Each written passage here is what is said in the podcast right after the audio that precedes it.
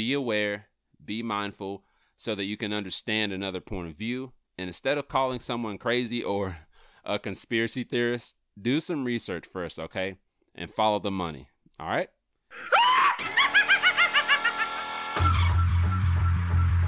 Hello? Is is anyone there? Somebody, help me, please.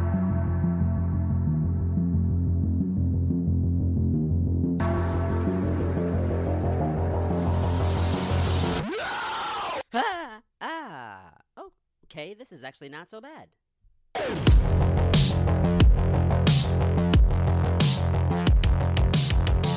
Hey, what's happening, y'all? Welcome back, welcome back, and thank you guys for listening to the Great Effing Spiritual Awakening podcast. My name is Brandon Anderson, and I am super eager to share this episode with you guys because I recently watched a documentary called Thrive that opened my eyes to some of the ways that humans are suppressed, and not necessarily by our government, but by the people who control the global narrative for their best interests. But before we do that, if you appreciate this content, please subscribe, rate, and review on Apple Podcasts or Spotify. It really helps me see how I can serve you guys better, but also gives exposure to the show, and hopefully that can help others who really need this content. And also be sure to share with your family and friends and on social media as well. And if you'd like to suggest a topic or contact us, our email and social medias are listed below in the show notes. Now, before I get into the plant based meat of this burger, uh, um, I, I want to introduce a new segment, and it's called Spread the Light. And this segment may not happen every week, so keep that in mind. But I just wanted to be able to recognize others who are doing great work for their communities, uh, specifically volunteer work, as well as helping animals, because y'all know how important animals are to myself and my family and y'all know how I feel about wildlife. Okay, so if any of you guys have community events, volunteer work, or anything to do with helping animals, feel free to shoot it to my email listed in the show notes or any of our social medias, which are also listed in the show notes. I just want to use this platform to spread light on the things that others are doing to make this world a little bit better, okay? So, one of our listeners, Sarah Kamars, and man, I hope I didn't butcher your name. Forgive me. Uh, she works at 13 Hands Equine Rescue in Clinton Corners, New York, and they also have a website, 13handsequine.org. Like I said, they're based out of Clinton Corners, New York, and they are a non for profit 501c3 organization that rescues uh, unwanted, abused, and abandoned horses. Now, why anybody would want to do any of those things to a horse or any other animal for that matter, I'm not sure. Um, but something else I learned from their site is that horse slaughter is not only a horrible way to end a horse's life, but it is highly profitable. And my own research confirmed that, which is extremely unfortunate. Uh, but I want to read her message to you guys. She says, Hey, Brandon, I listen to your podcast every day while walking my dogs. I work at an equine rescue here in New York. We are a non for profit organization living only on donations and the help from volunteers. I take the horses after six months to a year being rescued and start getting them used to people again, riding, working with them, and making sure they'll be okay to be adopted. We're trying to raise money to support our farm. Horses are very expensive, as are vet bills and food for 93 horses and counting. I have shed my negative past and started a beautiful new spiritual journey. And while I don't get paid much, my heart is full while working here doing what I love and I can't imagine what would happen if we close. Many of the volunteers and employees are on their own spiritual paths, and equine therapy is real and is good for the soul. Could you maybe shout us out? Absolutely, Sarah. Thank you so much for that message, and you're spitting straight facts. Uh, animals provide so much therapy and healing and love, and we all appreciate the work that you guys are doing, especially considering my mother in law has two beautiful horses of her own and my wife has done a lot of rescues and volunteer work and i've done some volunteer work as well um, these animals need our help guys so please please please if you live close to clinton corners and you have equine experience or you know somebody that has equine experience uh, be sure to go to their website 13handsequine.org to sign up And if you're looking to donate to their cause or sponsor a horse or even adopt a horse, like I said, go to their website, 13handsequine.org. Anything helps, okay? And if you can't support physically or monetarily, uh, you can just share their cause on social media, okay? And I'll have all of this information in the show notes uh, below. These horses all came from horrible situations. And volunteering is not only enrichment for these horses, you know, they're being uh, rescued and rehabilitated and pampered, but therapeutic for people who have depression or PTSD. So, like I said, if you have a moment and you love horses or animals, go to their website, share this information, donate, and volunteer if you can. All right. Uh, so, from the bottom of my heart and our my family, thank you, Sarah, and thank you, 13 Hands Equine, for all the work that you guys do. All right, guys. So, a couple of weeks ago, the owner of my new place of employment told me about a documentary called Thrive. Now, going through my spiritual awakening has taught me to be more open and more accepting of others' point of view and different ideas and beliefs. And he knew that uh, through our conversations. So, the Thrive documentary is self defined as an investigation into the global consolidation of energy and power, all right? And it's all fact based. So, that's really what had intrigued me to watch it. Uh, the documentary was created and narrated by Foster Gamble, who, if that name sounds familiar to you, he's an heir to the Procter Gamble empire. So it's to me, it was like kind of unusual that he spoke on those things in this documentary, considering that it could hurt his family's empire. Um, I'm not really sure how to explain the entire documentary so it makes sense. So I wanted to to what I wanted to do is just like take parts of this documentary that resonated with me and what I felt would resonate with you all the most. Now, the first thing I have to say before I watched this documentary, I never really thought much of crop circles, and I know this is a funny way to start. Um, you might have seen them, you know, those insanely precise and complex patterns that are like magically formed in crop fields. And uh, Gamble, Foster Gamble spoke about all of the different precise sh- shapes and designs, as well as uh, the electromagnetic field that was measured and found over the areas where the crops were pushed down.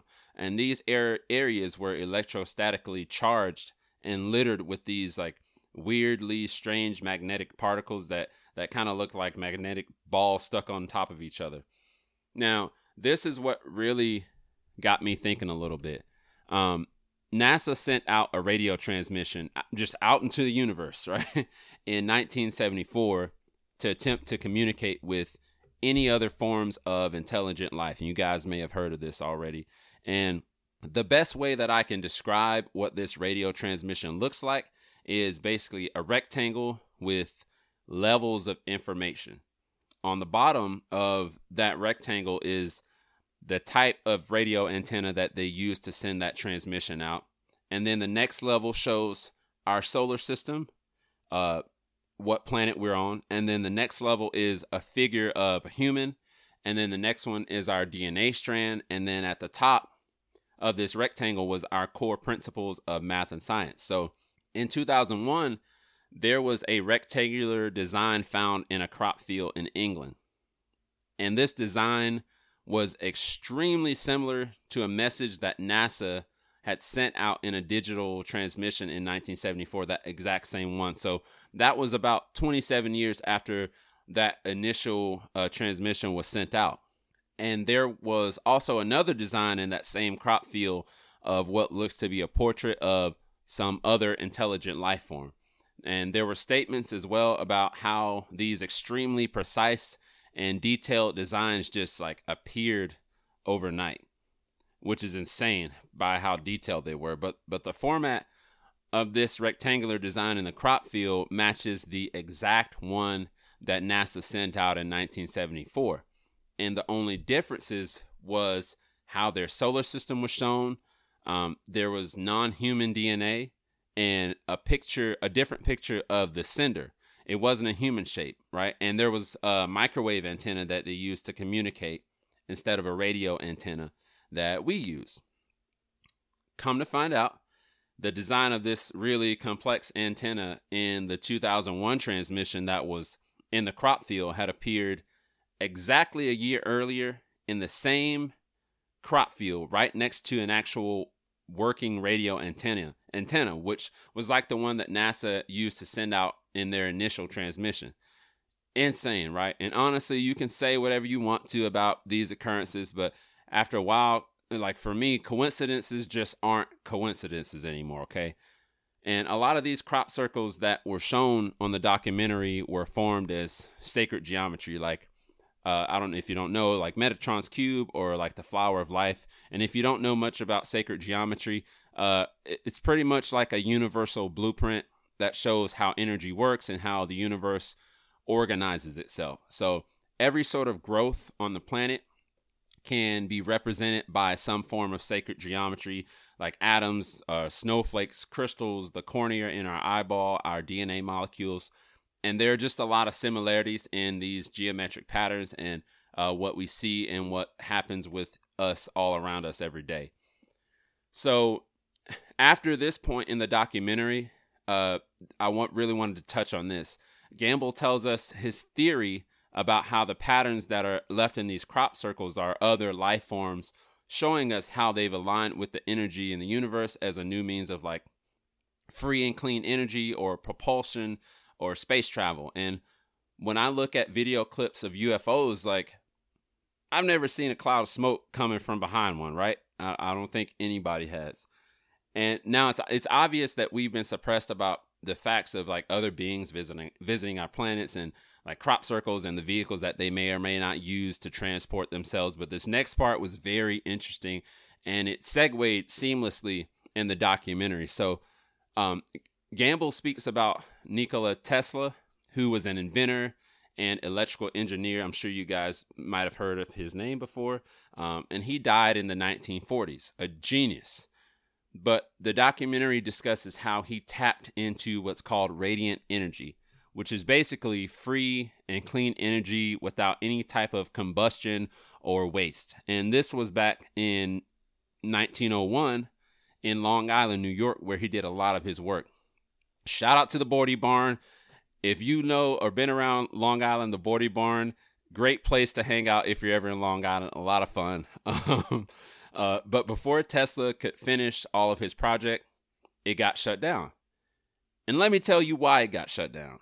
So, the person who financed this alternative energy product had a monopoly on copper. And this copper was used for electrical lines in a very growing industrial age in the early 1900s. And he was aware of how Tesla's invention could transmit electricity without wires. So y'all y'all see where I'm going with this? So of course, he then shut down the funding to this project. And who might this financer be, you might ask? So in the documentary it was revealed that JP Morgan was the one who shut this project down and this is the same JP Morgan family who people currently bank with and get loans from.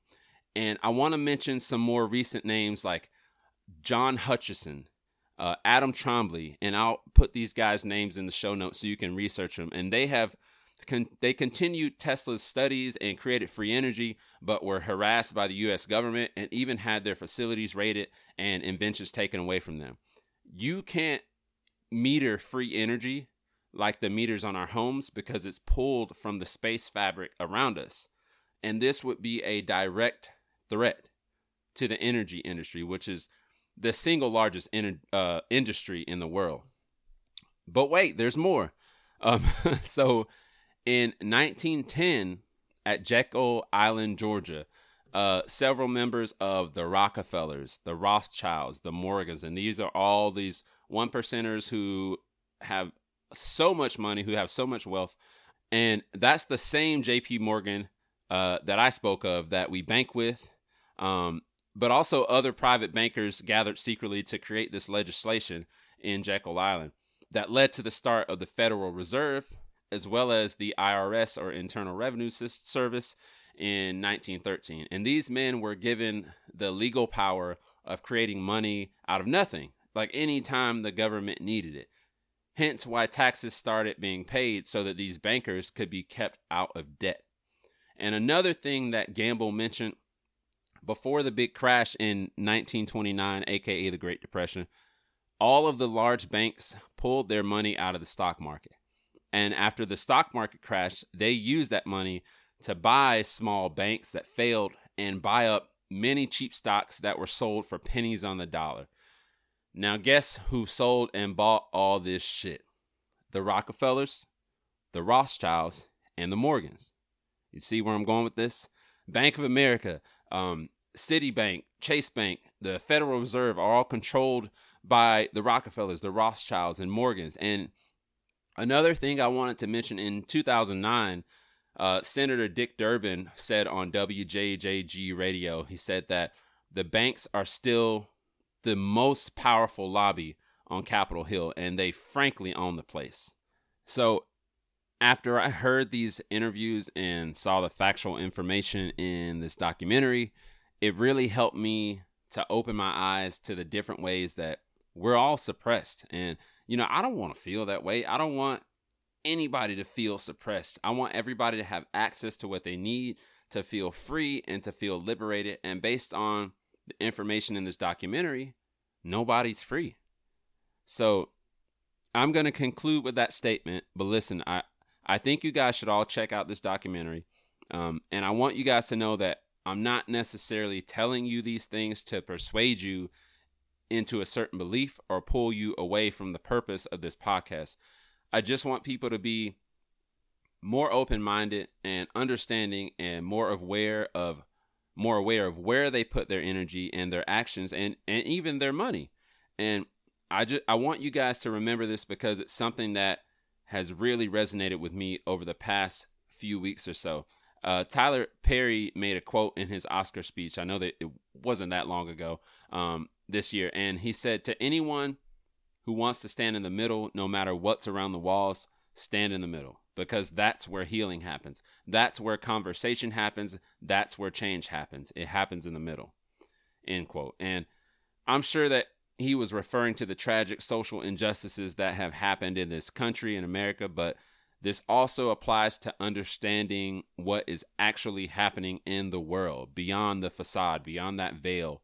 And as spiritually minded as I am, and as much as I try to not listen to the news and ignore certain things happening around me because it makes me feel a certain way, I'm just like, man, I, I need to be more informed and more involved so that I'm I'm just more educated and aware and understanding of how it, everything works. And like I said, I'm not telling anybody to straddle the fence when it comes to making a decision or your values or your beliefs. I'm just saying, listen to someone else's perspective.